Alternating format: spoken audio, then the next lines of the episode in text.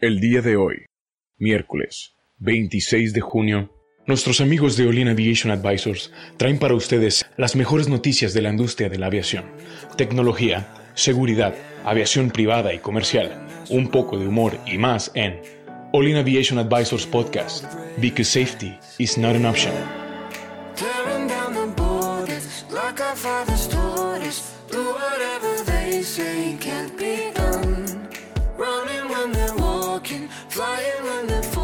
Hola amigos, ¿qué tal? Bienvenidos a una edición más de Only Aviation Advisors. Hoy me encuentro con Cristian. Hola, ¿cómo están amigos? Con Adrián. Hola, ¿cómo están? Igual eh, Armando nos está acompañando el día de hoy. ¿Qué tal? Mucho gusto. Chava. ¿Qué onda? ¿Cómo están? Y atrás de los micrófonos nuestro compañero Edson. Levantando su pulgar. Hoy vamos a hablar de Interjet. Claro que sí, eh, creo que Chava tiene un poco más información que nosotros. Chava, ¿no quieres decirnos de qué se trata este tema? Pues así a grandes rasgos, eh, durante la semana pasada, en dos veces se activó el tobogán por parte del personal de tripulación aérea, ¿no? Las Pues, salidas de emergencia, o sea, de- tú cuando te subes al avión, el avión comercial, el- el- ¿se, acuerdan que el A320 pues es un avión, le llamamos patón, ¿verdad? Está alto. O sea, ¿qué te debe medir? Más de 3 metros, poquito más, sí, un poquito más de 3 metros de alto a la salida, a, la- a las, a las puertas de acceso.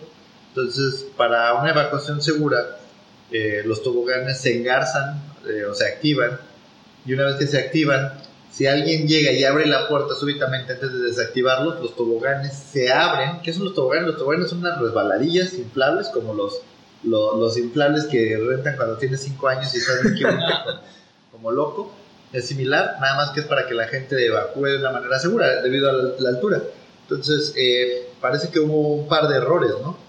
Sí, sí, al parecer hubo un par de errores que se los atribuyen a la fatiga de, pues, dos sobrecargos.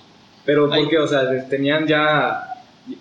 ¿Cómo te puedes equivocar este, abriendo la puerta con un símbolo de que... A mí lo que me preocupa es, o sea, y, y la nota es lo que dice, o sea, que pasa una vez, bueno, está bien, no, no es para que hagan una nota, pero son dos veces en Una una, semana. semana. Parece que una fue el sábado y otra fue un miércoles. Sí, Entonces fue como que todo tiene siempre sus causas. Y pues esto, estos errores fueron de Interjet. Y vamos a ir un poquito más al pasado, ¿no? de las sobrecargos, ¿no? Fueron las Sí. que... Estaban fatigadas. Lo que dicen es que estaban cansadas. cansadas, por Pero decir. por lo mismo de que en 2018 eh, las despidieron, me parece, y fue una recontratación así masiva, vamos a decir, no sé, 50 eh, sobrecargos. Entonces a esas no se les dio, lo que, lo, que, lo que entiendo es que no se les dio una recapacitación.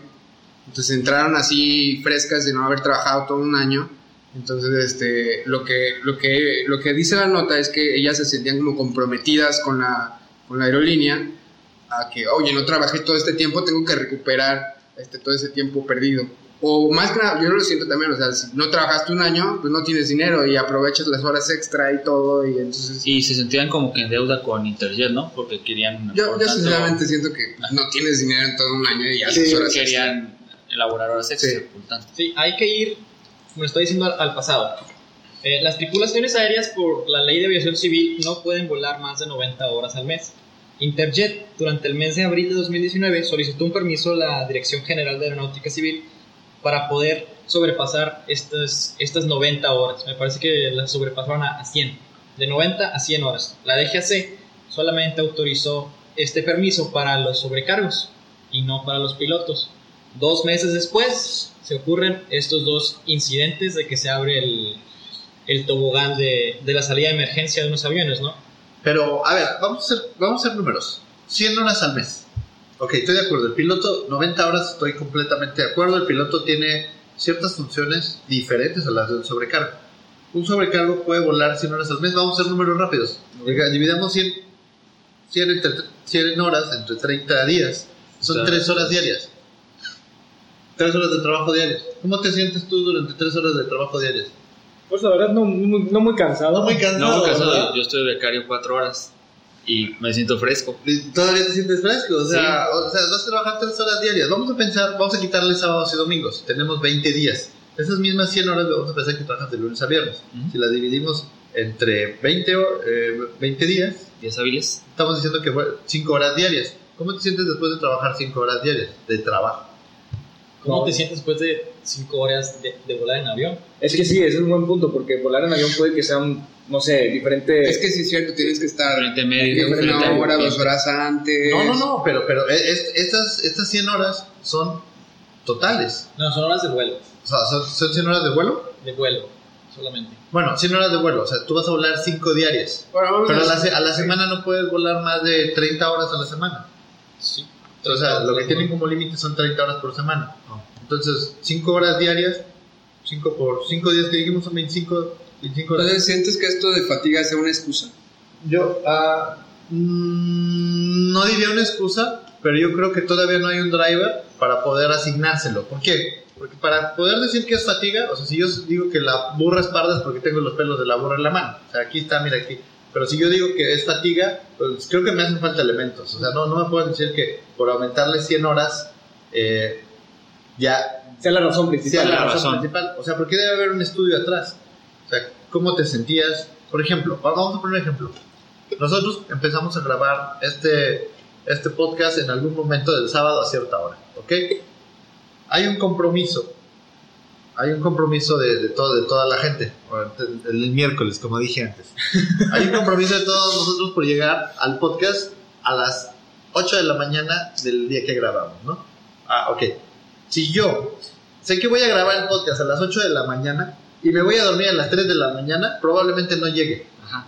Pero es responsabilidad mía o es responsabilidad de la hora acordada. No, es de No, uno. es tuya, de- tuya. Es tuya. Exactamente. ¿eh? ¿Cómo estás gestionando tus descansos? Oye, es que yo duermo dos horas diarias.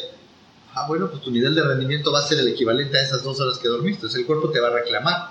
Pero si tú no estás gestionando correctamente tus descansos, papá, eso es responsabilidad tuya. O sea, no me puedes venir a decir que te presentaste abuelo, todo cansado. Cansado. ¿Por qué? Pues porque ya sabías, hay un rol.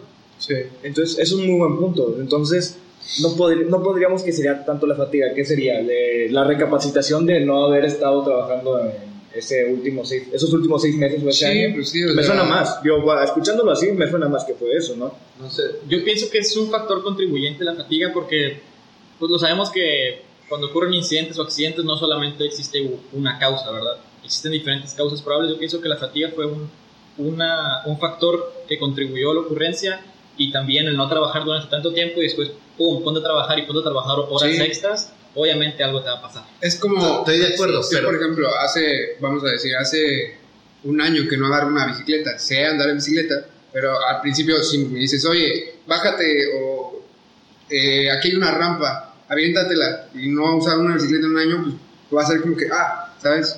Siento que no te sientes tan seguro, no estás todavía en tu papel y sobre todo son cosas que son repetitivas, o sea, un trabajo, si, si eres sobrecargo, pues tienes que, tienes, tienes, o sea, tienes que adaptarte también a, tú a tus tiempos, de que a esto, a este- en este momento les tengo que indicar a los pasajeros que se paren, que ya tienen permitido, lo que sea, ya tienes como un, un, un tiempo medido, ¿sabes? Ya lo haces incluso a veces sin pensarlo, como cuando conduces un coche. Pe- pe- Pero, a ver, sí, estoy de acuerdo, pero, pero va un poquito más atrás. O sea, ah, vamos a hacer una contratación de- masiva de, de sobrecargos. Ah, qué bueno. Oye, ¿y eso no trae nuevos peligros al, al medio? Sí, Claro, sí trae nuevos sí, peligros. claro. ¿Dó- ¿Dónde, ¿Dónde está esa, ese, esa- Y las- ese análisis? Las dos fueron recontrataciones. Sí, sí, y como dice Cristian, ¿dónde está la gestión del cambio? O sea, ¿dó- ¿dónde está el análisis donde dices, bueno, voy a traer gente, que es una recontratación, la voy a traer a subirlas a más tiempo? ¿Qué estoy haciendo yo como organización para evitar que, este- que ocurra un evento no deseado? ¿Cuál es el evento no deseado? O sea, ¿sabes qué, es lo peor que te puede pasar, no? Como sobrecargo, ah, pues que te abran un tobogán. Ser, ¿cómo estás haciendo para que no te vayan a abrir un tobogán? ¿Qué hay atrás? O sea, ¿dó- dó- ¿dónde estás? Es que mínimo capacitación, o sea, ya la tenían, pero pues si van a entrar otra vez, igual, o sea, la tienes que llevar. Sí, pero, o sea, estoy de acuerdo, la capacitación sí es un, sí es un antes. Pero ¿qué más hay en la organización? O sea, estás metiendo cambios a la organización y esos cambios a la organización eventualmente te van a producir, pues, va- vamos a decir, cada persona es un mundo, cada persona tiene una preconcepción de las cosas. Y si le estamos diciendo a la gente, oye, vas a volar más, estás nuevo, estás fresquecito, ¿cómo le hago para subirte al avión y cuando te subas actúes como se supone que debes actuar?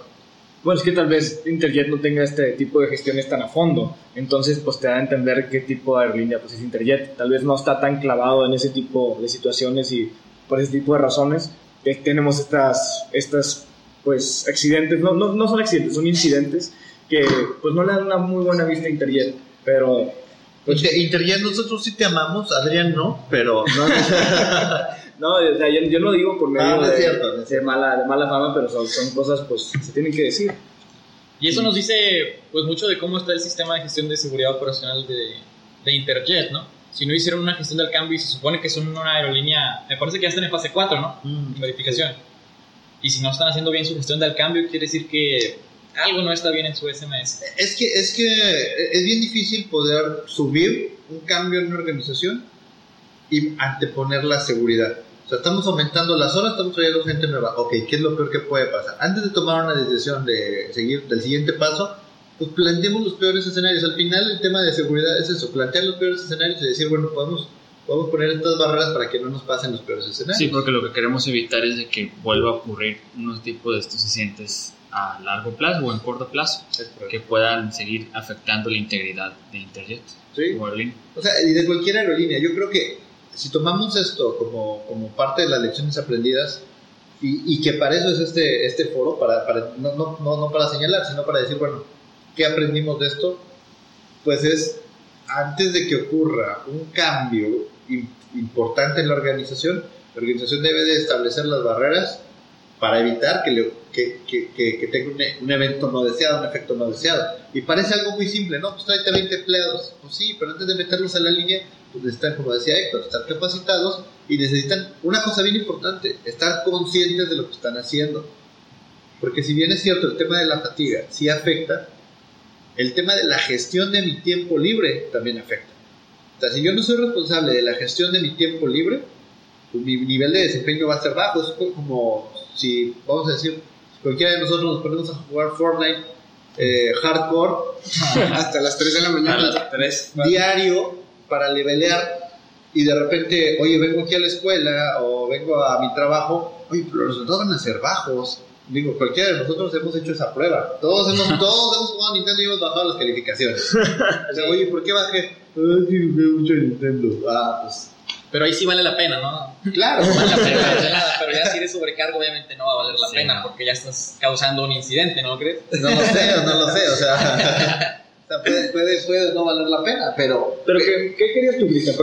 ¿Qué, ¿Con qué tipo de gestión pondrías? De que antes de, de, de hacer, de entrar a, con los pasajeros, que las, las, las sobrecargos hagan un checklist de qué es lo que tienen, pero checklist ya tienen, pues ¿qué, qué sería nuevo? Mira, hay, hay eh, la, la OASI tiene un documento que se llama el 9966, que es para la gestión de la fatiga. En temas de gestión de la fatiga, hay, hay dos escalas que miden qué tan fatigado estás. Una que se llama San Pirelli y otra que se llama Karolinska. Las dos nada más te dicen del 1 al, vamos a ponerle del 1 al 10, qué tan fatigado estás. ¿Cómo te sientes hoy? Pero es una pregunta. O sea, ¿no podría ser algo así como un videojuego que te... o algo en tu celular Ah, que te sí, diga, oye, mis reflejos, ¿cómo están el día Sí de hoy? lo, sí lo hay. Dentro de la parte de, de- de fatiga hay otra escala donde, donde hay, un, hay un dispositivo que te permite, te aparece un, te aparece un, un target y tú le picas. Te aparece un target y tú le picas. Y en función de eso te dice tu nivel de alerta. ¿Sí? O sea, porque lo que te, lo que te afecta en la fatiga es el nivel de alerta. Si tu nivel de alerta se reduce, tu capacidad de reacción es menos. Por eso Así dicen es. que una persona fatigada es como una persona borracha.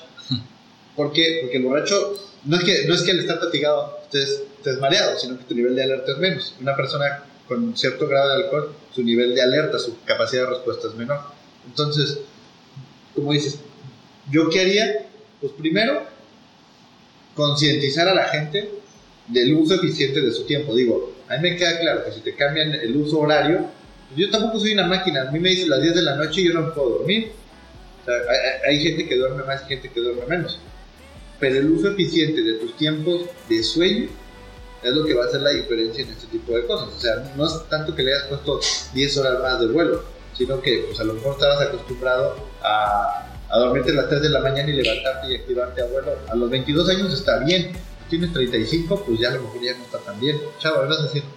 Eh, sí, iba a decir justamente lo de las escalas, que también, como digamos que predictivo, también existen un tipo, unos lentes que te van midiendo el- los parpadeos que vas teniendo cada, cada cierto tiempo. Entre más cercano sea el tiempo entre parpadeo y parpadeo, quiere decir que se está sintiendo más fatigado. Es otra forma de que se pudiera medir la fatiga. Eh, Eso lo traen los carros. Hay carros, Volkswagen tiene eso. O sea, tú vas en el carro y de repente te dicen, ¡Ping! tómese un descanso. ¿Cómo, ¿Cómo lo supo? ¿Cómo lo supo? Oye, gracias, carro. Y te dice, de nada, Michael. Sí, pero bueno, aplicando esto a, a la aviación, ahí tomas un descanso, pero eres el único piloto. bueno, el, el avión lo dice, pues bueno. Today is not your day. Hoy no volamos, querido Pasajeros, debido a que el avión nos acaba de informar que ya vengo cansado, nos vamos a desviar al aeropuerto de Saltillo, donde nadie nos está esperando. Gracias. Bueno amigos, eh, lo vamos a dejar hasta aquí. Muchas gracias por acompañarnos. Eh, espero que algo de esta información les haya sido de utilidad, que se la hayan pasado bien. Y bueno, nos estaríamos viendo el día de mañana. Recuerden nuestras redes sociales, Olin Advisors y Olin Advisors MX en Patreon. Y bueno, eh, ¿algún otro comentario que quieren agregar? Internet, yo te amo. Esto, esto lo puedo decir. Manténganse despiertos. Manténganse despiertos. Y que administren su tiempo, tiempo libre. Su tiempo libre, sí. Exactamente, para que no vuelva a ocurrir. Muy bien. Bueno, pues gracias por acompañarnos. Que tengan muy buen día. Adiós. Bye.